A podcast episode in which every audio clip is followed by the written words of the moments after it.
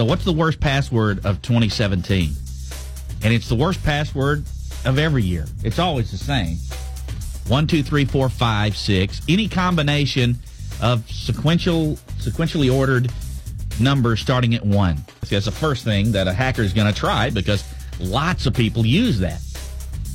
So that's not a good one. Number two, worst password is the word password. Number three is QWERTY for the keyboard. I would never use that. Let me in is one. Football and I love you as an addition to the list this year. I love you. Experts say avoid using personal info, common words, and reusing passwords. And that's a tough one there. They say you should always incorporate symbols such as the at symbol or percent, a dollar sign, question marks, whatever. It makes it more random. Really, the more random, the better. The more random, the better.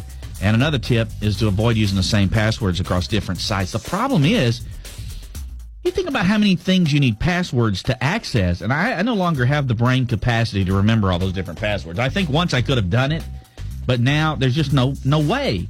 Now, I know there's apps out there that can digitally store your passwords, but I mean, how safe can that really be? I mean, when are the hackers going to start hacking those apps? I'm thinking of a new strategy altogether for the people that may want to hack my stuff. The truth.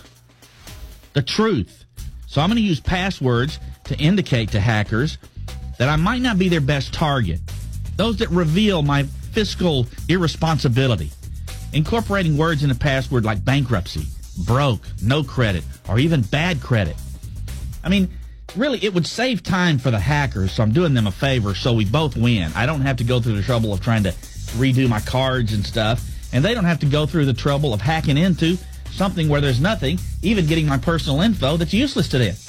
Even the credit card companies will say no. Actually, thinking about it, I know what the perfect password is. I could use this everywhere. And nobody, once they saw this,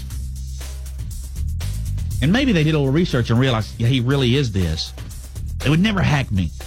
My new password. I don't mind saying it here in front of everybody. Disc jockey. Don't go anywhere.